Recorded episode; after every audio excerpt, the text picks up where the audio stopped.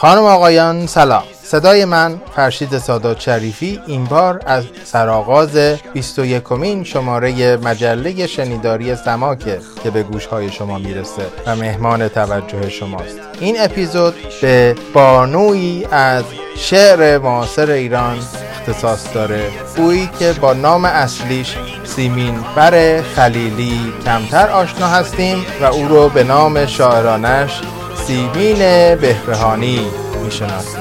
در ادامه از او بیشتر خواهیم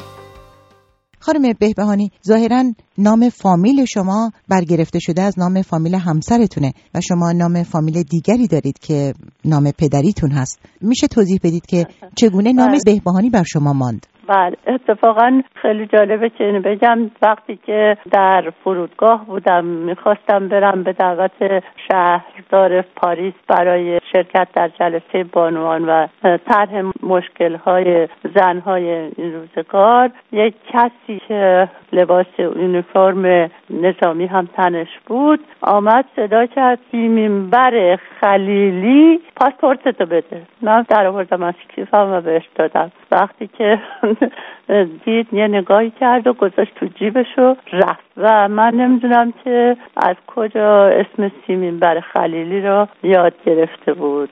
اسم اصلی من سیمین بر خلیلیه چون پدرم عباس خلیلی مدیر روزنامه اقدام بود و بسیار فاضل بود. خدا رحمتش کنه چهارده پونزده جلد کتاب نوشته بود و مرد دانشمندی بود. عباس خلیلی. من فامیل شوهرم رو انتخاب کردم یعنی او دلش می‌خواست که من به نام فامیل او معروف بشم و شدم.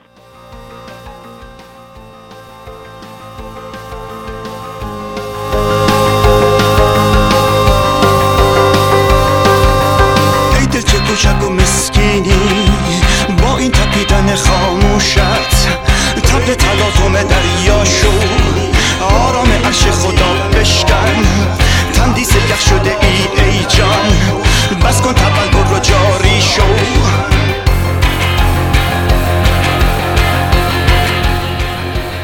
حالا وقتشه که بریم به سراغ مطلبی که ادب پژوه برجسته روزگار ما سایه اقتصادی نیا به طور اختصاصی راجب سیمین برای این شماره گفته و در لابلای صحبتهای اون شما باز از صدای خود سیمین میشنوید و در ادامه من به شما برخواهم گشت. درباره خانم سیمین بهبهانی و کارنامه ادبی ایشون از زوایای مختلفی میشه صحبت کرد. حضور ایشان در عرصه ادبیات ایران چنان پرتکاپو و موثر بوده که در واقع وقتی می‌خوایم درباره شعرشون صحبت بکنیم جنبه های مختلفی رو می‌تونیم در نظر داشته باشیم. شاید مهمترین این جنبه ها همون که بیشتر دربارش صحبت شده یعنی وزن هایی که ایشون در غزل استفاده کردن. نوعی که غزل رو به عنوان ظرفی برای بیان مفاهیم اجتماعی و اعتراض اجتماعی به کار گرفتن. در مورد عاشقانه هاشون حرف بسیار کلیواره ها. خلق شخصیتی به نام کلی که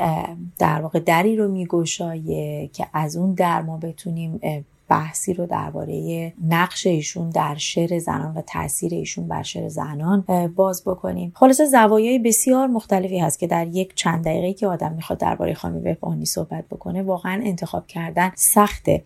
من خواستم فقط یک انتخاب بکنم و درباره یک چیز صحبت بکنم. برای اینکه دیدم جمع زدن تمام این زوایا ناچار بسیار کلی گویانه می‌کنه صحبت منو در این چند دقیقه. و بنابراین فقط یک تم برگزیدم و سعی می‌کنم درباره این تم متمرکز صحبت کنم. و اون تم جنگ در اون مایه جنگ در شعر خانم بهبهانی.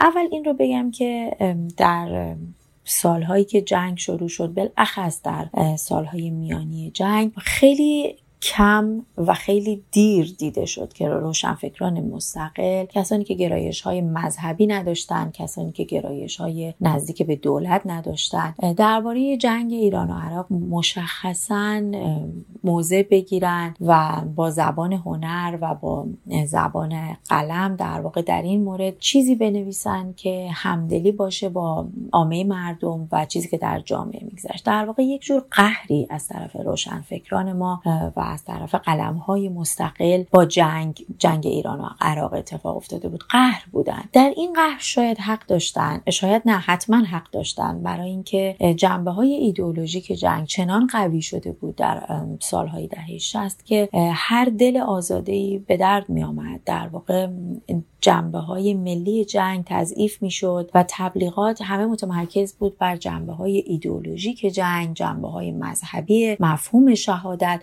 و بنابراین آنهایی که نسبت به در واقع جنگ یک موضع ملی داشتن ناچار خاموش شدن. نه ذوقی برانگیخته می‌شد در آنها که درباره جنگ چیزی بنویسن و نه در واقع اطمینان این رو داشتن که اگر درباره خاک چیزی بنویسن باز همین از خاک گفتن هم تعبیر بشه به جانبداری از سیاستی یا به هر حال فضا طوری بود که اغلب خاموش بودن. حتی من یادم هست که در سالهای پس از جنگ یعنی مثلا سالهای اوایل دهه هفتاد صحبت این بود که اینطور نبوده که روشنفکرها با مفهوم جنگ قهر باشن و چیزی راجبش نوشته نشده باشه. نوشته شده اما اجازه چاپ نمی‌گیره سانسور شده اینها. و حالا خب تقریبا 20 خورده سال از این جنگ گذشته و همچنان چیزی منتشر نشده. آن به جز چیزهای محدودی البته بیشتر هم در زمینه نصر و داستان منتشر شده. در زمینه شعر خیلی کمتر اثری بوده که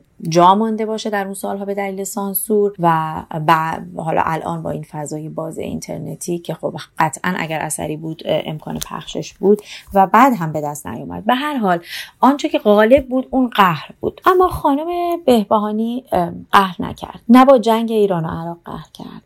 نه اصلا دنبال این حرفا که اگر من الان درباره جنگ با احساسات شخصی خودم شعر بگم ممکنه به چه چیز تعبیر بشه رفت. نگران نشد که آب به چه آسیابی ریخته بشه.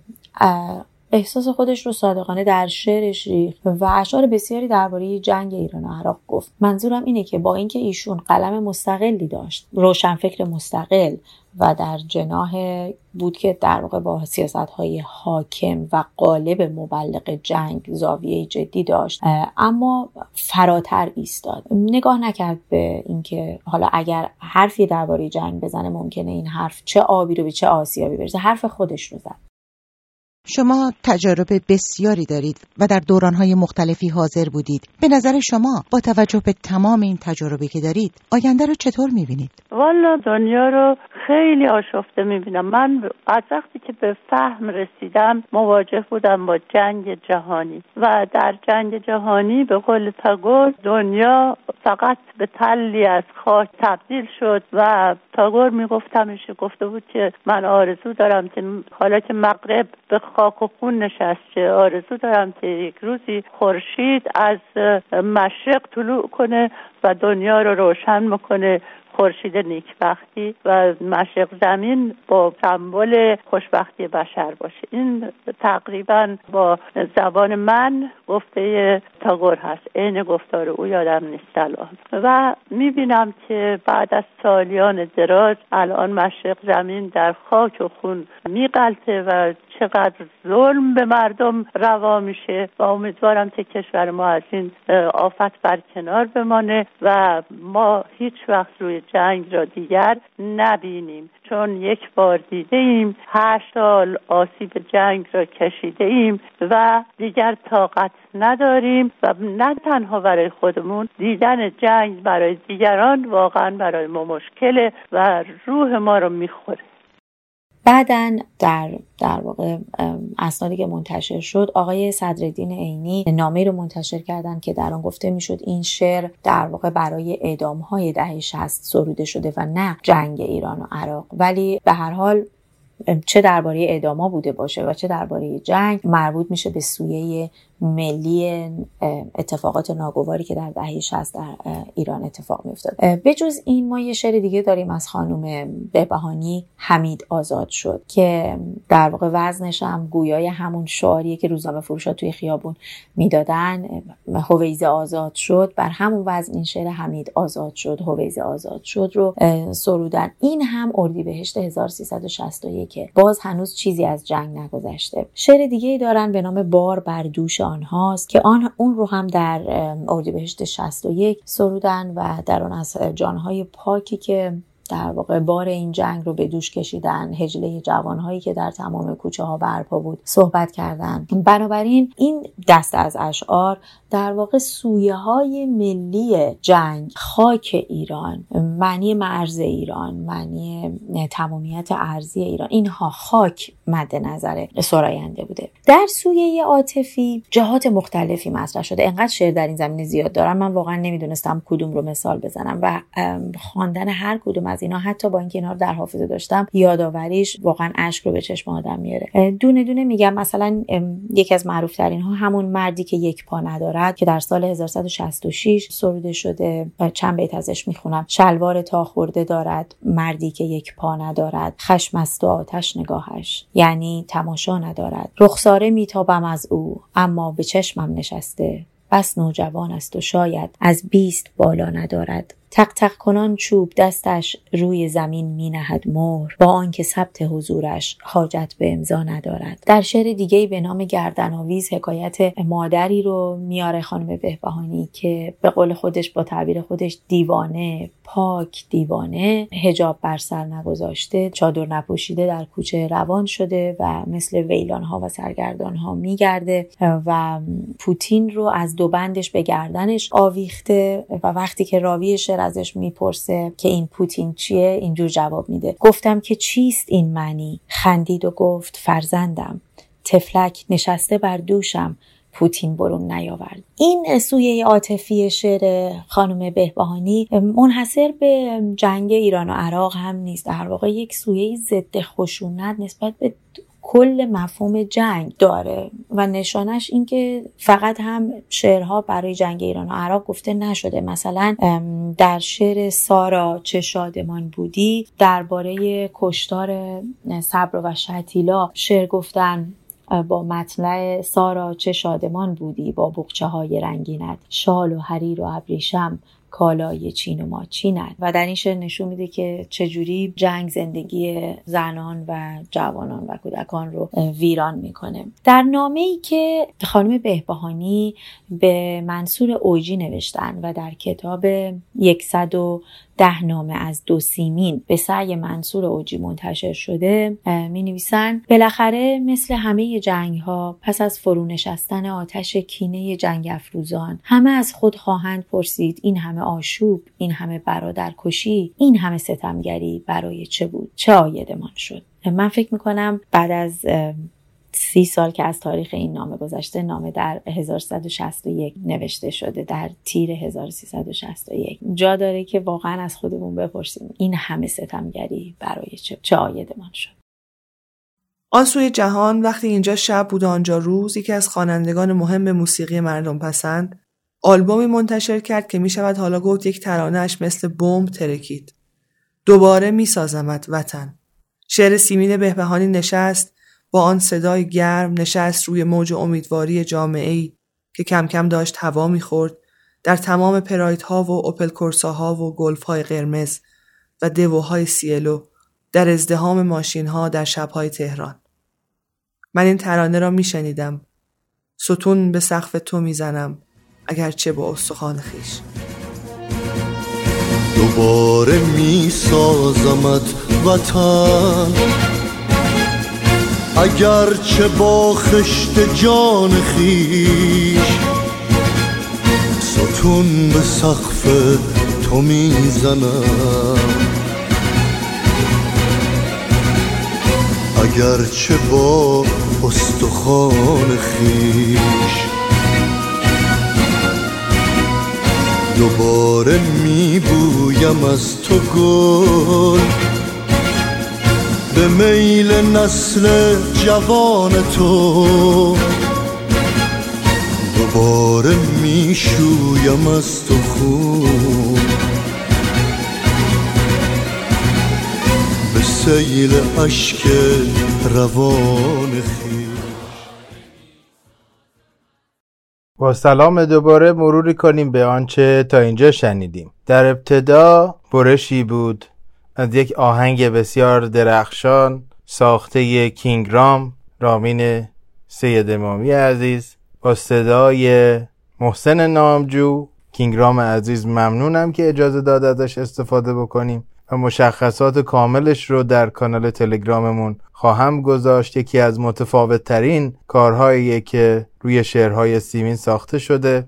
در پی اون آمدیم رسیدیم به گفتار سایه اقتصادی نیای عزیز ادب که اختصاصی و با لطف بسیار برای سماک گفته بود. در لابلای اون صدای خود سیمین رو شنیدیم از مصاحبه رادیویی که مشخصات اون رو هم به طور کامل برای شما ذکر خواهم کرد و نهایتا در انتهای سخن سایه به تناسب آمدیم و نمونه شنیدیم از کاری که سهر سخایی عزیز نوشته بود و پادکست جذاب رادیو دست نوشته ها اون رو به طرزی بسیار شنیدنی و فاخر عرضه کرده بود. اپیزودهای به هم پیوسته مرور چهل سال موسیقی. و باز از هر دو عزیز سپاسگزارم که اجازه دادند از این بخش هم در این پادکست استفاده بشه.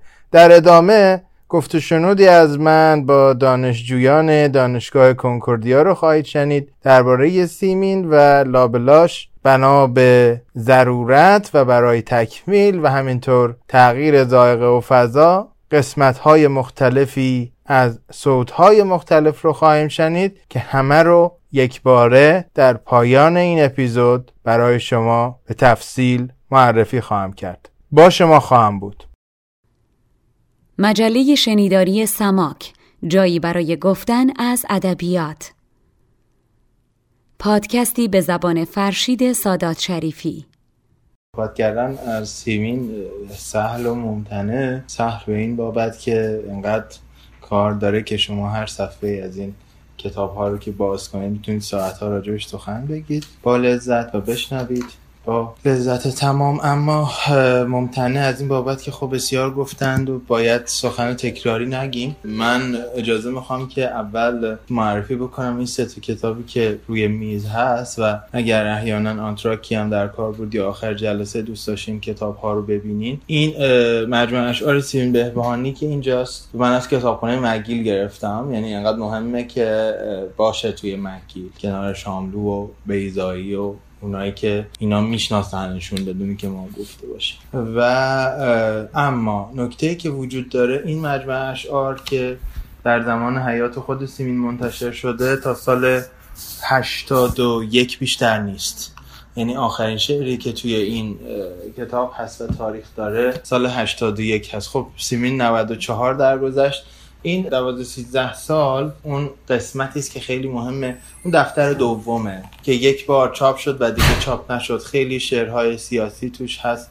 خیلی رفت به سالهای 88 و 89 داره. یادم من سال 89 وقتی می‌خواستم رساله بگیرم و باید سه تا زن رو با سه تا مرد مقایسه می‌کردم. از سه بوتیقای مختلف. طبیعتا گزینه های من پروین و فروغ و سیمین بودن برای قسمت خانم ها زمزمه بود که نگیر سیمین بد مشکل ساز میشه اینا. بعد به من رساله رو گرفتم بی هیچ مشکلی. ولی خوام بگم جو اطراف ملتهب بود. و این دفتر دوم یک بار بیشتر چاپ نشده اطلاع دقیق دارم و دیگه اجازه ندادن. هم خود ناشر آدم پیگیری نیست و سرش درد نمی‌کنه که دستمال ببنده. بشه در آدم محتاطی است و همین که این شعرها جوری هست که دیگه منتشر نشه. اخیرا مجموعه اشعار سیمین با یک طرح و شکل متفاوتی اومده بیرون و من گمان می‌کردم با اون ساده اندیشی خودم که ترکیب این هر دو تاست بعد یکی رو فرستادم خرید. بعد آخرین شعرش رو که عکس گرفت دیدیم همینه. فقط ظاهر ماجرا عوض شده. این یه چیز کمیابی این جلد دوم. اگه پیدا کردید از آبان 81 تا سال 90 رو در بر می‌گیره. اون سه چهار سال آخر رو هم ما نداریم. آنچه من امروز می‌خوام برای شما بگم طبیعتا همه آنچه در رسالم نوشتم و 80 صفحه راجع سیمین نوشتم نیست. می‌خوام سرتون رو به درد بیارم فقط پنج تفاوت سیمین داره با همه شاعران معاصر. من این پنج تا رو می‌خوام امروز یک کمی برجسته بکنم. شاید لطفی داشته باشه. تفاوت اصلی و اولیه سیمین با اکثر شاعران معاصر این هست که مثلا شما هوشنگ ابتهاج رو در نظر بگیرید. چرا هوشنگ ابتهاج رو با سیمین مقایسه می‌کنم؟ چون بوتیقاشون پوئتیکاشون نظام شاعرشون یکسانه از یک جا میان. خواستگاهشون یکیست. به معنای انکار تفاوت های سبکی نیست ولی هر دو سنتگرا هستن هر دو قالب اصلیشون غزله. وقتی که شما نگاه می‌کنید به سنتگرایان معاصر می‌بینید که اونها در دوره جوانی اول از عشق و شباب و اینا میگن بعد نوبت رندی میاد نوبت مسائل اجتماعی میاد. نوبت باستاب زمانه در شعرشون میاد. اول عشق بعد مسائل اجتماعی. درباره ابتهاج هم می‌دونید که اون دوره هم که شاعر نیمایی میشه تحت تاثیر همین نگاه اجتماعیشه که دیر از گالیا در گوش من به سانه دل دادگی مخان اینه دیگه گالیا یه معشوقیه که حالا شاعر ما می‌خواد وداع بکنه باش ابتهاج وداع بکنه و بره شعر اجتماعی. سیمین کاملا برعکسه. سیمین از شعر اجتماعی شروع می‌کنه. یعنی در شعر سیمین بهبهانی اجتماع و عشق هیچگاه جدای از هم نیستن که اول به یکی بپردازه و بعد به دیگری بپردازه. و اصلا توجه ویژه که به مسائل زنان داره هم از نظر پوئتیک حاصل امتزاج همین دوتاست. یعنی شما وقتی که می‌خواید هم به رومنس بپردازید هم به اجتماع بپردازید. آنجایی که این طلاقه می‌کنه مسائل زنان هست دیگه. همین شعر اول که خونده شد که به دانقوتی سرخاب مرا خودش حجته برای صحبتی که داریم می‌کنیم من تمام هستیم و موجودیت هم همین شعر هیچی غیر از این ندارم. ثروت دنیا چی هیچ از نمی‌دونم جمال کمال که خب کسایی هستن که ما رو می‌ذارن تو جیبش. از جوونی چه دیگه رفت. ولی تمام اونچه که من دارم شعره. فرصتی بود برای شنیدن آشنایی با کسی که حتی یک کلمه از او نه در کتابهای درسی کشور بود نه در رسانه های حکومتی.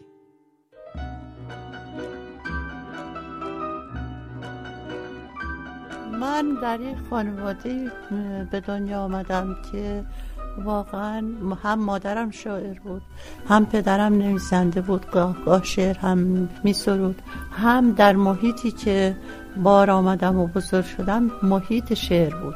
اصلا ازدواج مادرم با پدرم وسیلش شعر بوده. یعنی پدر من مدیر روزنامه اقدام بوده. و مادر من یه شعر گفته بوده که ملک را از خون خائن لال کن باید نمود جاری از هر سوی کشور جوی خون باید نمود.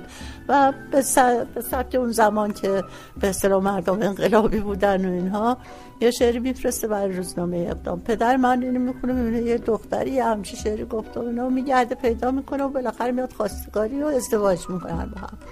متاسفانه در آغاز ازدواج پدر من تبعید میشه به کرمانشاه و دو سال در کرمانشاه بوده.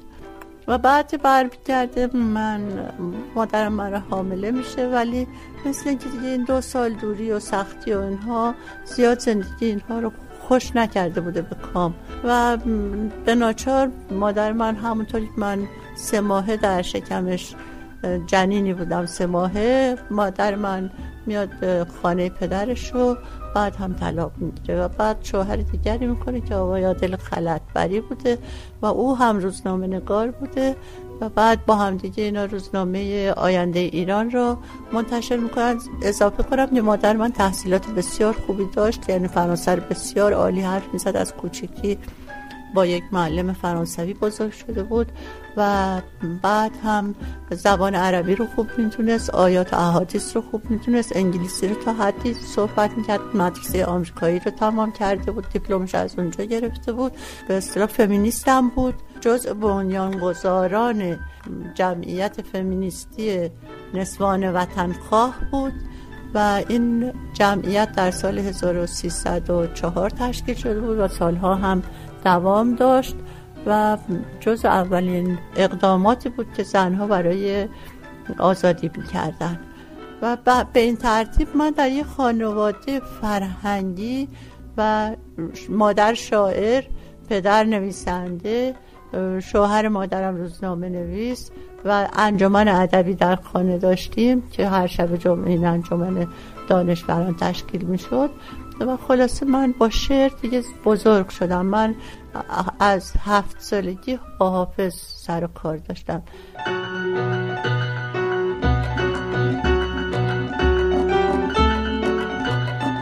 من خودم هم تعجب می‌کنم. سالهای سال جنگ ایران و با بسرا قشون متفقین بود که متفقین ایران را اشغال کرده بودن و من یادم میاد که ما زمستان سختی رو گذراندیم. یعنی سه روز بیشتر مقاومت جنگ ما نبود ولی اشغال شدیم. من زمان همون زمستانی که سال اول جنگ بود شروع کردم به شعری گفتن که این شعر اینجور بود. ای توده گرسنه و نالان چه می‌کنی؟ ای ملت فقیر و پریشان چه می‌کنی؟ سرمایه دارها همه در کاخ زرنگار تو در میان کلبه احسان چه می‌کنه البته من شعر هیچ وقت چاپ نکردم. در روزنامه نوبهار این شعر چاپ شد. غزل هشت نه خطی بود که مادرم این برای داماد ملک و قهرمان شازده قهرمان میسا خوند و او گفتش که این من با چاپ کنم و چاپ کرد برای من و چهارده سالگی شروع کردم به شعر نوشتن. و از اون موقع دیگه من جست گریخته شعرام در روزنامه ها چاپ می‌شد تا اینکه از سال بعد از کودتای 28 مرداد دیگه دقیقا شروع کردم به یعنی جدا شروع کردم به شعر گفتن و یعنی از سال سی و دو اینطورا و از سال سی و پنج کتاب جای پا رو منتشر کردم. البته سال 29 یک مجموعه از اشعار بچگیم رو منتشر کرده بودم به اسم ستاره شکسته. بعد در که اونم یه مقدارش رو گذاشتم تو جای پا و دیگه بقیهش هم ولش کردم. و حالا فکر می‌کنم که بعد کاری کردم برای که با تطور کارم رو نشان می‌دادم. ولی خب هست مرحوم اخوان اون کتاب رو داشت و یک فتوکپی از از اون به من داده که اون رو نگه داشتم. در واقع اولین کتاب رسمی من همون جای پا بود که تا حالا نه کتاب شعر منتشر کردم که حالا فعلا همش در مجموعه اشعارم که انتشارات نگاه منتشر کرده در اون هست. ویژگی بعدی که سیمین رو منحصر به فرد قرار میده تتبع نکردنش به قول امروزی ها نک نزدنش به قالب های دیگه است. یعنی سیمین یک شاعر تک قالبی است و شاید ما خیلی بعدتر مثلا کسی رو داریم در حالا شیراز امروز مثل ایرج زبردست یا شاعران دیگه ای که اونا فقط ربایی میگن.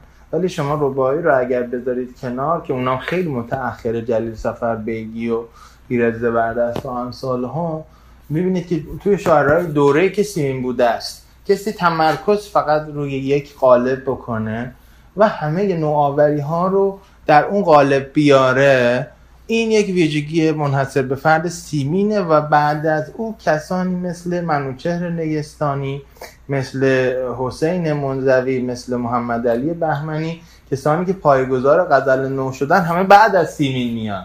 بعد از این نوآوری های سیمین میان. به همین جهت هم هست که آقای دکتر حقشناس که انشالله روان او آرام و خوش باشه استاد ماندگار زبانشناسی که میگفتش که من سرم در زبانشناسی و دلم در ادبیات میتپد یه مقاله داره به نام نیمای غزل سیمین. یعنی معتقد هست که همون نوآوری های پویتیک و فرمالی که نیما می‌خواست در کلیت شعر وارد بکنه به یک شکل دیگه ای سیمین در غزل وارد کرد. این مقاله رو امشب در کانالم خواهم گذاشت. این که پس از حیث تمرکز بر غزل اینکه فقط غزل بگه یک شاعر باز منحصر به فرده با ابتهاج مقایسه بکنید با شفیعی مقایسه بکنید با شهریار مقایسه بکنید. غزل رو با مصنوی در آمیختن غزل مصنوی درست کردن. وزنهای غزل رو توی تختی گذاشتن مثل شعر نو همه این کارا رو کردن ولی اون قالب اصلی غزل هست. اجازه بدید برگردیم به بیش از پنجاه سال پیش وقتی هنوز شعر و صدای سیمین در رادیوی ایران در رادیو تلویزیون ایران.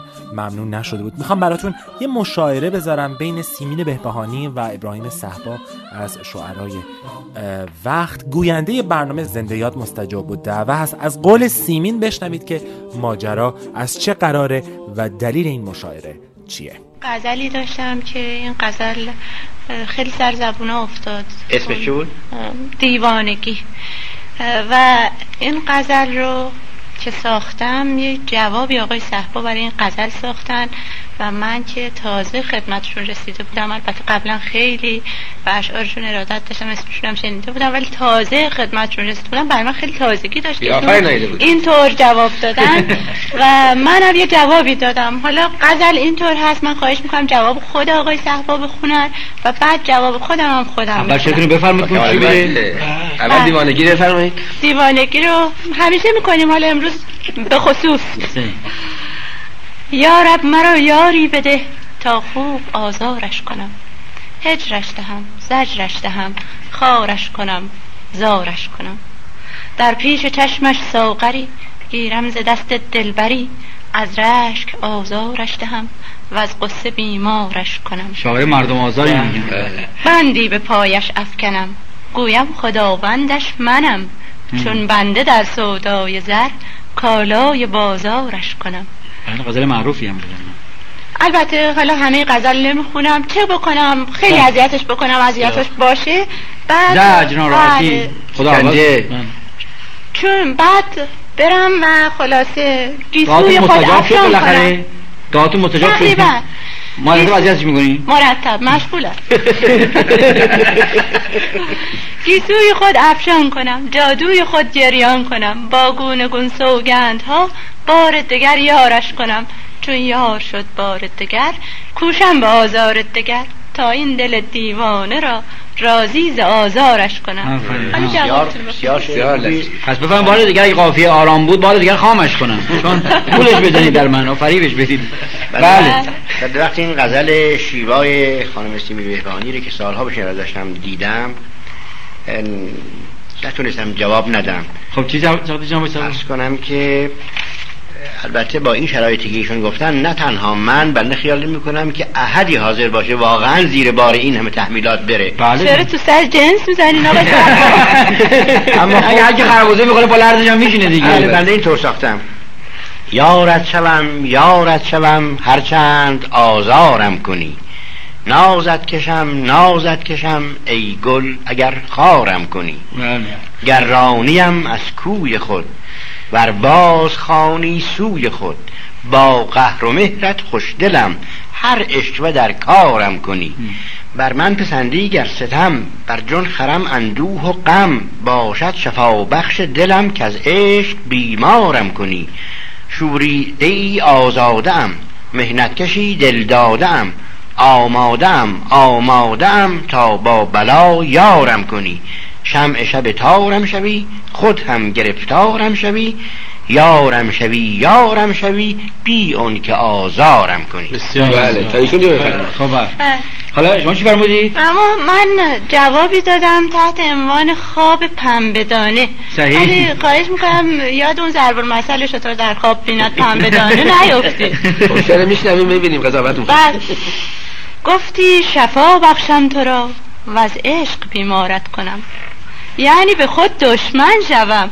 با خیشتن یارت کنم. بله، بله. گفتی که دلدارت شوم. شمع شب تارت شوم. خوابی مبارک دیده ای. ترسم که بیدارت کنم. خواب می‌بینم.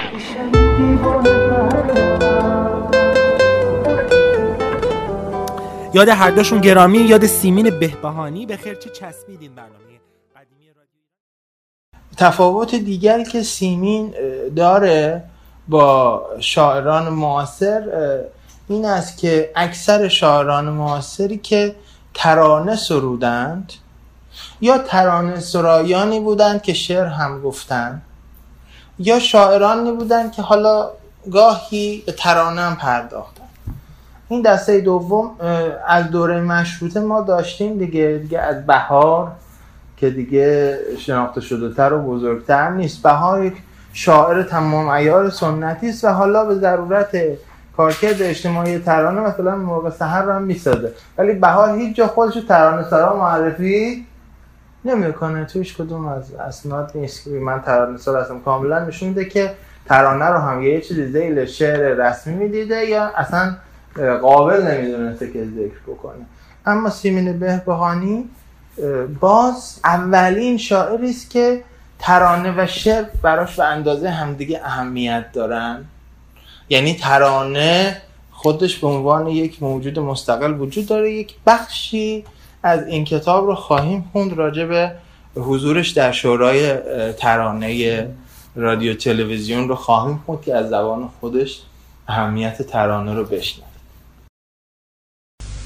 همچون نور از چشمم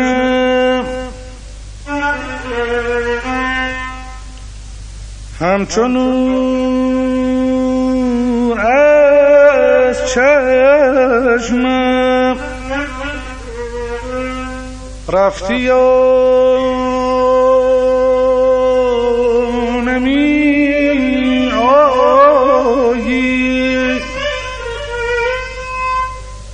بی تو دیده جان را. بستم زبینایی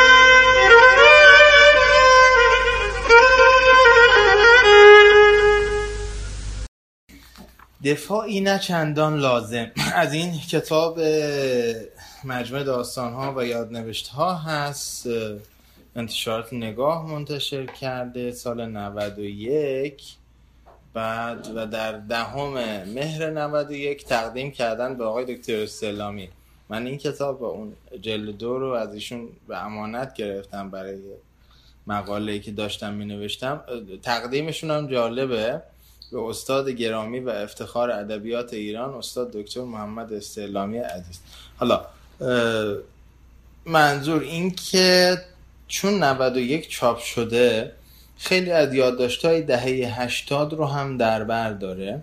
صفحه 524 تا 527ش این مقاله دفاعی نچندان لازم هست. عنوان فرعیش هست یادهای از شورای شعر و ترانه که سال 85 نوشتتش من تیر 85 یه تکه هایش رو می‌خونم به جهت صرف جویی در وقت. میگه سال 1348 ساکن تهران پارس بودم. همسایه صاحب نامم زنده یاد مهدی خالدی نوازنده گرانمایه ویولون یک روز عصر تابستان.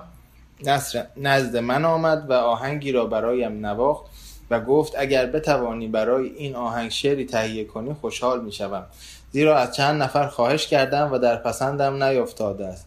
من آهنگ را روی نوار ضبط کردم و پس از رفتن خالدی چند بار به آن گوش دادم. آهنگ بسیار زیبا بود اما در آغاز هشت فراز در آغاز هشت فراز اول یک نوت تک افتاده یعنی یک کلام تک هجایی لازم می‌شد. به این ترتیب میبایست در هشت مصرع پی در پی هشت واژه تک هجایی مثل خواب آب در با بی از بگنجانم. مشکل بود اما به آسانی از عهده برآمدم. ترانه بود با این مطلب. در دل آب در دل آب بلور مهتاب می شکند فردای آن روز استاد خالدی باز به دیدنم آمد. وقتی شعر را پرداخته و مطابق با حال و هوای آهنگش برایش خواندم خودش هم آن را با آهنگ زمزمه کرد با شگفتی و شادی گفت باور نمی کردم اما تصویب آن به عهده من دیگر نیست. گفتم تصویب دیگر چیست؟ گفت دکتر نیر سینا مسئول بررسی شعر ترانه هاست و از لحاظ ادبی آنها را بررسی می کند. اگر دستی ببرد ناراحت نمی‌شوی گفتم البته که ناراحت می‌شوم چون گمان می‌کنم نقص ادبی نداشته باشد. اما چون کار شما راه میافتد و من هم تفننی کار کردم و آن را به عنوان شعر قبول ندارم حالا جالبه این که میگم بعدا دوشا دوش میشه. از این میاد که خودش هم یه روز قبول نداشته. سنت این بوده که قبول نداشته باشن به عنوان چون آن را به عنوان شعر قبول ندارم جای هیچ نگرانی نیست. دو روز بعد باز مهدی خالدی آمد خیلی خوشحال گفت کوچکترین قلمی در شعرت نرفته است و دکتر خواهش کرده بعد از این بیشتر با رادیو کار کنی. آن وقتها پسرم در لندن تحصیل می‌کرد و برای هر ترانه مبلغ 150 تومان می پرداختند که به حساب به حساب حالا معادل شش سکه طلای آزادی می‌شد. فکر کردم قسمتی از مخارج زندگیم را می‌توانم با این پول تأمین کنم. خلاصه ترانه های به شورای ترانه راه پیدا بکنه و حالا ادامه مطلب میگه که قرار شد ترانه ها و تصویب آنها زیر نظر شورایی باشد. مرکب از شاعران متعدد و هر یک از نظرگاه مخصوصی در ترانه ها نظر بدهند.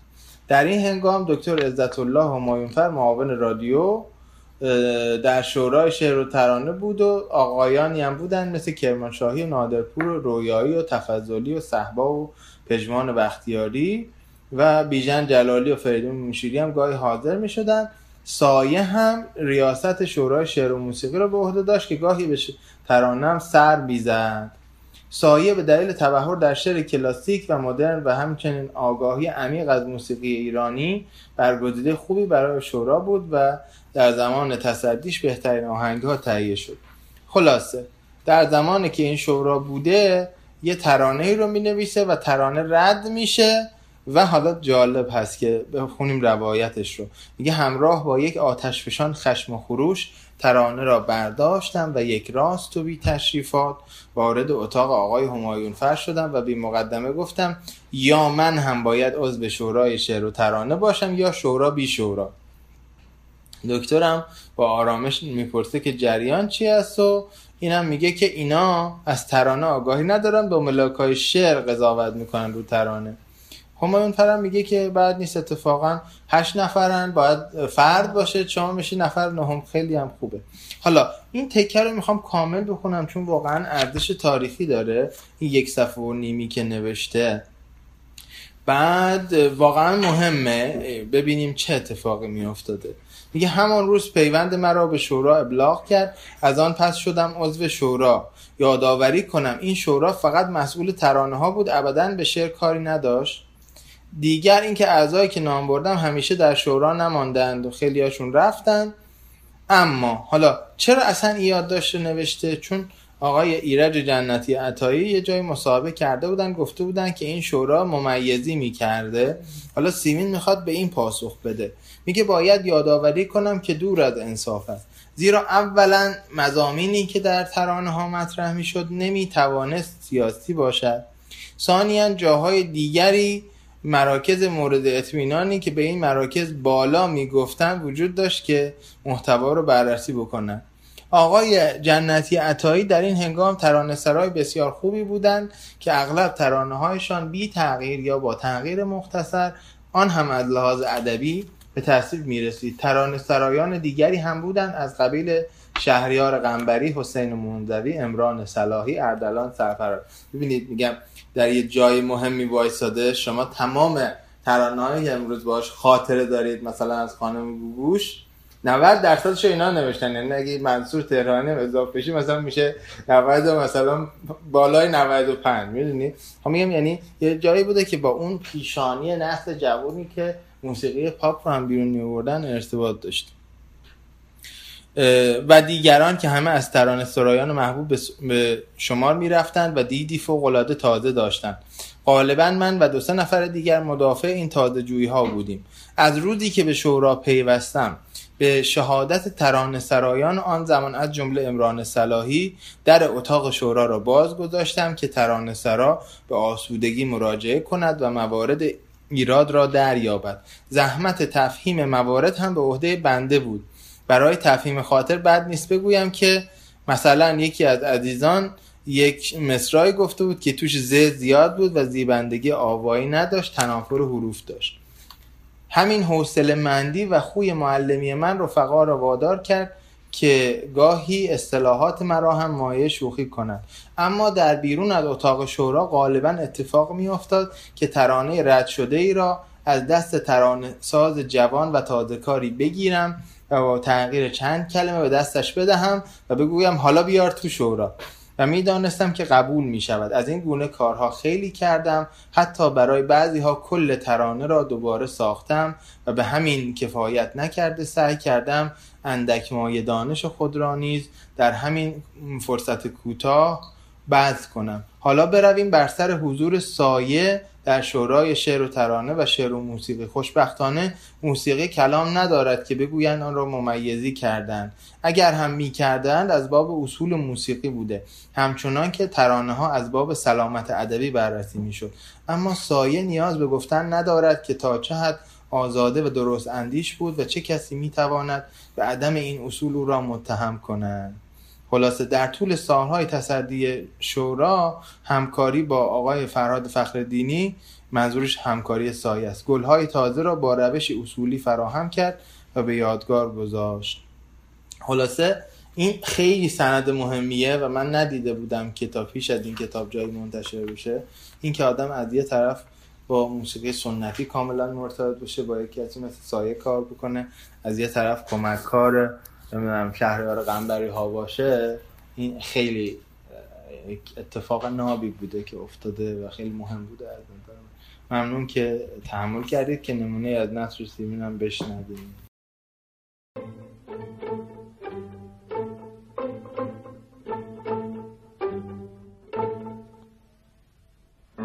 هر جا که سفر کردم هر سو که گذر کردم در خلوت و خاموشی بغای تو برپا شد در خواب و فراموشی سیمای تو پیدا شد.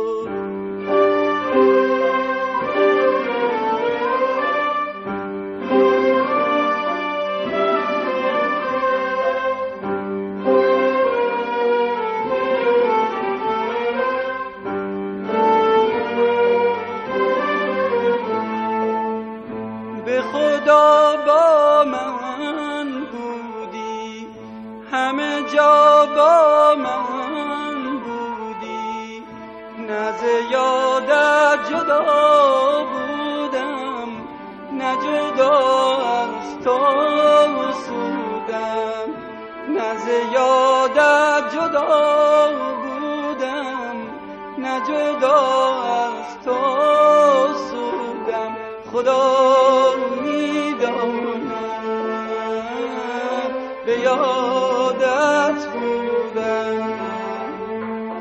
خدا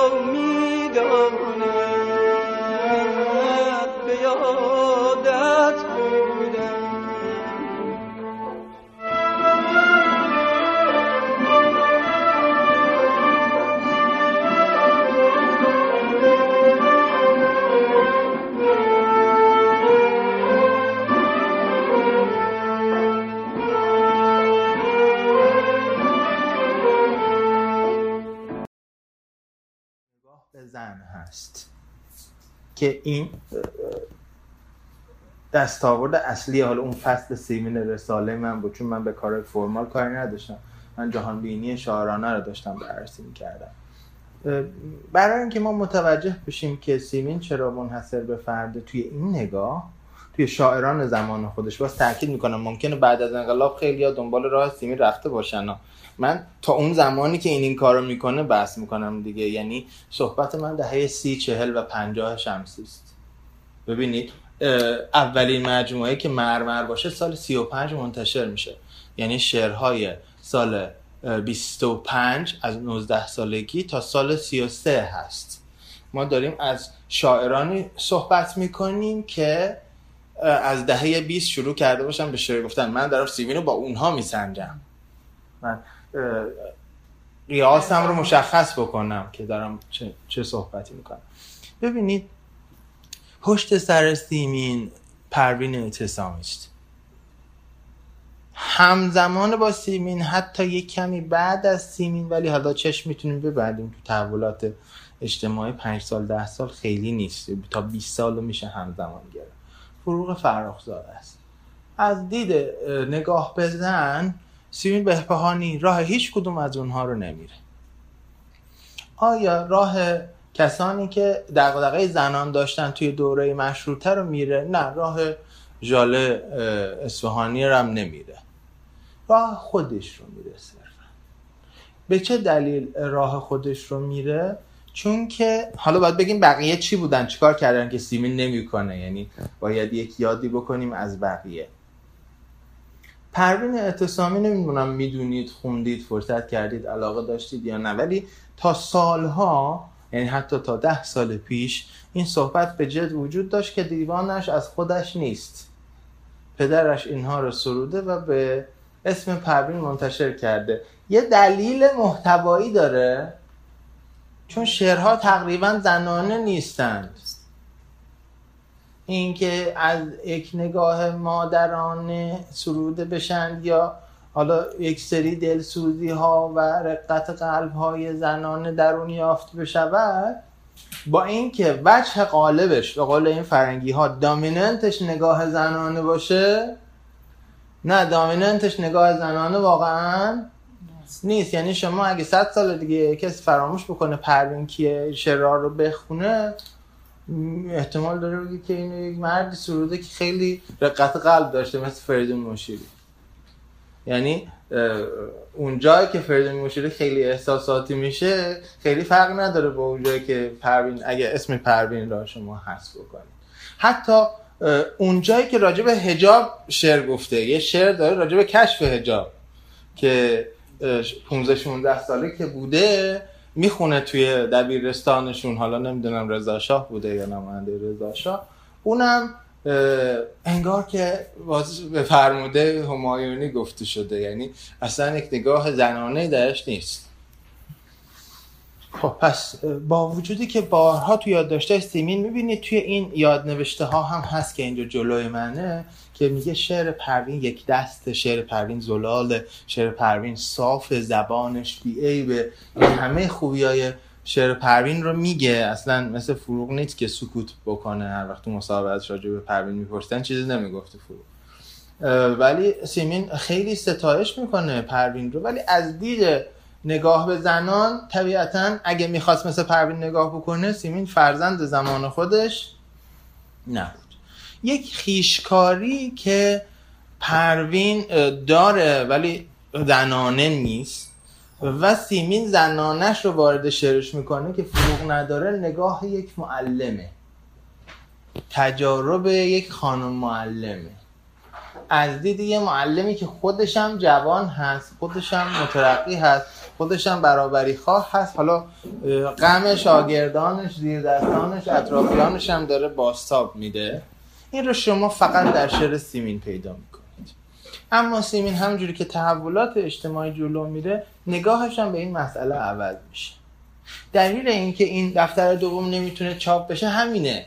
چون اگه قرار بود اون شعر اعتراضی که اون دهه 60 گفته بود دهه 80 هم همونو می‌گفت خب اونم چاپ می‌شد دیگه بس اونا. آدمی که مرتب با تحولات زمانه داره تحول پیدا می‌کنه مسئله هست اون چیزایی که میگه. نگاهش به زنان یک نگاه کاملا متحول هست نگاه در جایی نیست. و یک مسئله که وجود داره چون سیمین بهبهانی علقه به سنت فرهنگی ما دارد خیلی بیشتر از فروغ فروغ کمتر خونده بود پیشینه فرهنگی ما رو و بیشتر مدرن بود و بیشتر با ادبیات اروپا ارتباط داشت و اهمیتش هم در همونجاست. برای اینکه نگاه خودش رو نگاه البته تا دهه شست خودش رو. در قالب یک نماد بتونه بیان بکنه کولیواره ها رو میگه که من یه یادداشت کوچولویی نوشتم توی هفته راجع به این مسئله. اونم عینا از تو همین یه سال در برده بودم. و بعد وقتی که تحول پیدا می‌کنه میاد جلوتر. این کلی به روز میشه میشه زهره. شما یه کرکتر زهره دارید که مثلا زن زنی هست که بعد از تحولات دهه 60 هم نگاه کنه. از این حیث اگه بعدا فرصت کردید برگردید بخونید حالا من اون کانکلوژن اون نتیجه گیری رسالم رو هم اگر دستم برسه حتما دیگه. گفتم من بیشتر با قلم کار می‌کنم. همون به اصطلاح داستان ژاله که فرمودید این داستان واقعیه. یعنی در کلاس برای من اتفاق افتاده بود و عین اون رو من منتها به شعر در آوردم و آخرش میگم که پدری که با خشونت با همسرش رفتار می‌کنه پدری که همسرش رو از خانه بیرون می‌کنه بچه شیرکارش رو بی مادر می‌گذاره و بچه دیگرش که بی مریض او روی دست خواهر بزرگترش میمونه و اینها چیزهایی که واقعا آوردنش به شعر خیلی آسون نیست ولی من چون با دلم با روحم کار می‌کنم برای من سرودن شعر واقعا مثل آب خوردن بوده و تا حالا هم این چندین جا غیر از کتابم چاپ شده و خیلی مردم دوست داشتن این شعر رو. ژاله از درس من چه فهمیدی؟ شعری بود که الانم در حد کهولت خودم باز این شعرها جلوی چشمم هست و از یادم نمیره. رفتان که پیش پایش دریا ستاره کردی. رفتان که پیش پایش دریا ستاره کردی.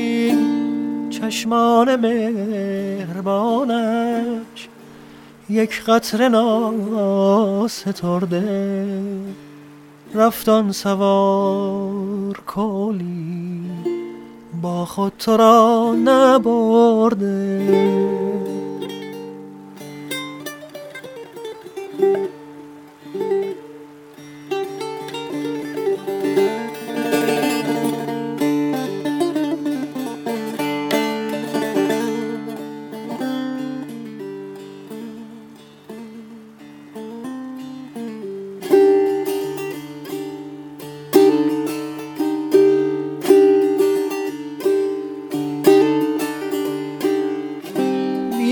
گرد از دود آه تیره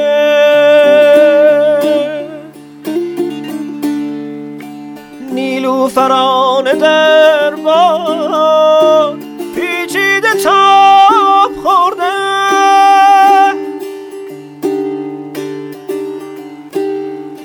سودای همرهی را گیسو به باد دادی سودای همرهی را گیسو به باد دادی رفتان سوار و با خود یک تار مو نبرده. رفتان سوار و با خود یک تار مو نبرده یک تار مو نبرده.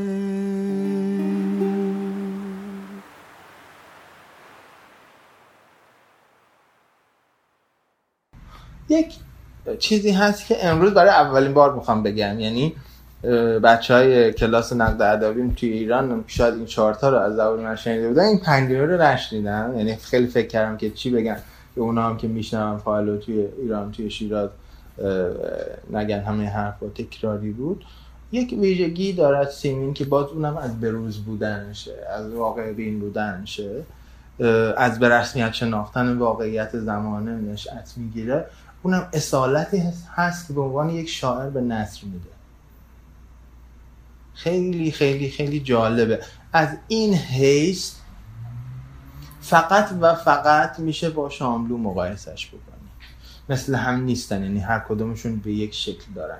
ولی در میان شاعران زمانه کسی نصر را اونم نصر هنری را. منظورم نصر آکادمیک نیست که شفیع کتکنی و قیصرم می نوشتن و می نوشتن اون دیگه تو شعر قرار نمی‌گیره. ولی نصر خلاقه را شما به عنوان یه ژانر مستقل دوشا دوش شعرتون داشته باشید. این کاری است که سیمین انجام میده. شما هر کدوم از مجموعه یادداشتاشو که باز بکنی و داره مثلا یه کتابی رو معرفی می‌کنه یا نقد می‌کنه نه ریویو به معنی فرنگی ماجراست نه یک نگاه صرفا شاعرانه است بگه از این خوشم اومد از اون بدم اومد. نه یه یادداشت روزنامه‌ای ژورنالیستی مدل ایرونیه. هیچ کدوم از اینا نیست. یک سبک ویژه خودش داره سیمی یعنی شروع می‌کنه از مفاهیم نقادانه اون چیزی که تو ذهنش رسوخ کرده صحبت کردن. وسطش کاملا آنگونه که در شعر ما یک راوی همه چیزدان و همه کارتوانی داریم که همه چیز به همه چیز می‌تونه وصل بکنه. تعملات اون چیزی هم که تو ذهنش هست میگه. خیلی وقتا اصلا ما داریم توی نامه ها یا نقدای کسی می نوشته استاپ می‌کنه.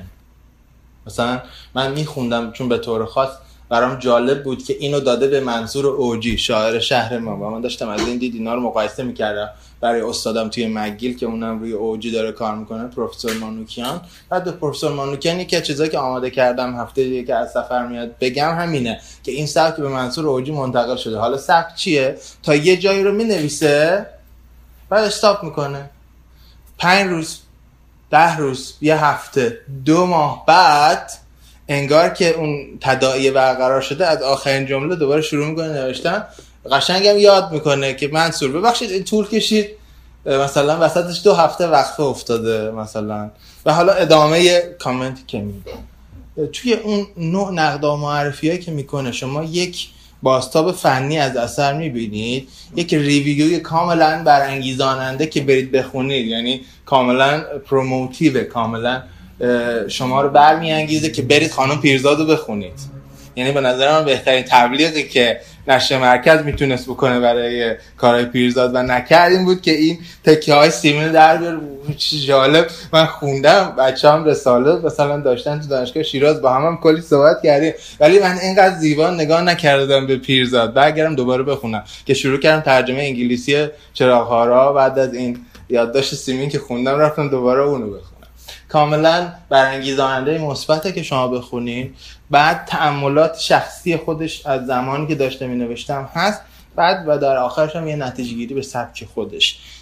یک نصر ویژه خودش داره و برای همین شما می‌بینید که چندین بار و به چند مدل مختلف زندگیش رو هم نوشته و یک زندگی نامه خود نوشته مستقل هم داره که پر از شاعرانگی اون نصر ولی یک نصر استواری است که شما می‌خونید سر و تهم داره. مثل نصر خیلی از بزرگان نیست که بی سر و تهم هست این که انقدر سوار باشه روی نصر به سبک خودش به شیوه خودش در این فقره هم و آکادمیک هم نباشه اون نصر چون میگم آکادمیسیان ها متفاوتن. قیصر باید بتونه نصر خوب بنویسه. شفیع یعنی باید بتونه نصر خوب بنویسه. استاد دانشگاه تهران بودن هر ولی کسی آکادمیسین نباشه بتونه بنویسه که شاید به همون معلمی برمیگرده و منو با یاد نصرای گلشیری مثلا میندازه از جنبه معلمش نصرای غیر تحقیقشون منظورم.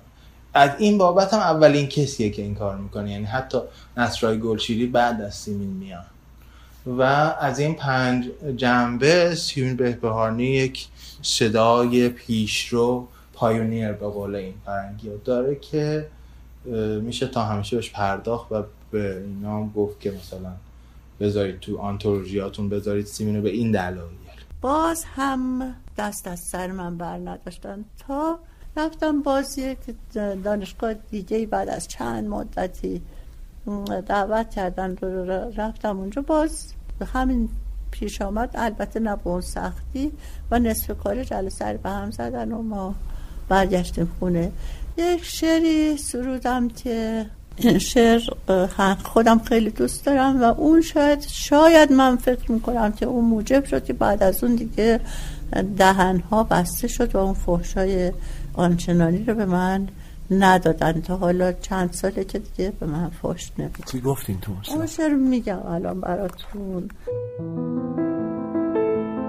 یک متر و هفتاد صدم افراشت قامت سخنم. یک متر و هفتاد صدم از شعر این خانه منم. یک متر و هفتاد صدم پاکیزگی ساده دلی جان دلارای غزل جسم شکیبای زنم زشت از سیرت من خود را در او مینگری ها که سنگم نزنی آینم میشکنم از جای برخیزم اگر پرسایم بید بنم. بر خاک بنشینم اگر فرش ظریفم چمنم. یک مغز و صد بیم اساس فکر است در چار قدم. یک قلب و صد شور هوس شعر است در پیرهنم. بر ریشم تیشه مزن حیف است افتادن من. در خشک ساران شما سبزم بلوتم کهنم. ای جملگی دشمن من. ای جملگی دشمن من جز حق چه گفتم به سخن؟ پاداش دشنام شما آهی به نفرین نزنم. انگار من زادمتان کشتا بود خوی و رمان دست از شما گر بکشم مهر از شما بر نکنم. انگار من زادمتان ماری که نیشم بزند. من جز مدارات چه کنم؟ با پاره جان و تنم. هفتاد سال این قل جا ماندم که از کف نرود. یک متر و هفتاد صدم گورم به خاک وطنم. گورم به خاک وطنم. مجله شنیداری سماک جایی برای گفتن از ادبیات. پادکستی به زبان فرشید سادات شریفی. سماک سلام ماست به ادبیات کاربردی. حالا در پایان پادکست هستیم و جا داره که مروری کنیم بر آنچه شنیدیم و سپاس از همراهی ها و اجازه هایی که بزرگوارانه برای ساخت این پادکست بدرقه راه ما شد. آهنگی از رامین سید امامی کینگرام رو شنیدیم با صدای محسن نامجو به نام بریک می یا مرا بشکن که یکی از خلاقانه ترین آواهایی است و نواهایی است که بر اساس شعرهای سیبین بهبهانی نوشته و ساخته و خوانده شده. از کینگرام عزیز سپاسگزارم که اجازه داد از این نوا در سرآغاز پادکستمون استفاده بکنیم. لینک شنیدنش و آشنا شدن بیشتر باهاش رو مثل همیشه در کانال تلگرامی مجلمون خواهم گذاشت به نشانی سماک underline A M. دیگر چیزی که شنیدید از ابتدای پادکست و همراهی می کرد صحبت های سایه و پیش و پس از صحبت های او مهمان گوش های شما شد.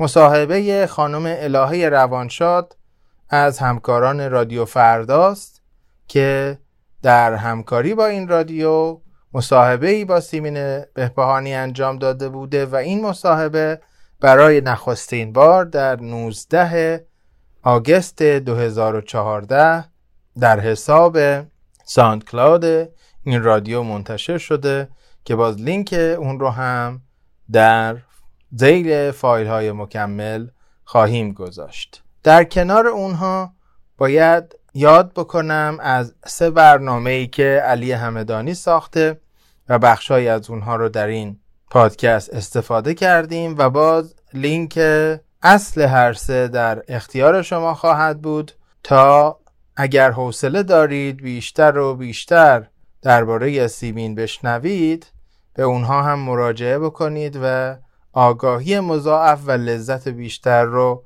نصیب گوشهای خودتون بکنید. از شعر اول تا غزل آخر شب یلدای 1390 در گفتگو با سیمین بهبهانی به همراه شعری از او. هفت شنبه 24 تیر 96 در 90 سالگی سیمین. سه بخشی هست که علی همدانی درباره سیمین ساخته و با بزرگواری اجازه استفاده از اونها رو به ما داد. به علاوه همه اینها آهنگ و گفتگو و نوا و شعرخانی از سیمین و درباره سیمین در فضای مجازی وجود داره که اونهایی رو که فکر می‌کنیم بیشتر مطبوع طبع شماست برای شما در فایل های مکمل می‌گذاریم و دعوت می‌کنیم که بشنویم سماک تلاشی است برای آموزش های ادبی و کاربردی. گر به جویم پر نمانم زیر خاک بر امید رفتن راه سماک. در کنار همه اینها مهمترین چیزی که می‌خوام در انتها از شما دعوت بکنم این است که اولا سماک رو به دوستانتون معرفی کنین. دو دیگر اینکه هم سماک و هم مولانا خانی رو در اپهای پادکست گیر بشنوین دربارشون نظر بنویسین و بهشون امتیاز بدین. بسیار به ما کمک می‌کنه که بیشتر و بهتر دیده بشیم و از نظرهای شما هم بهره می‌بریم برای بهتر کار کردن.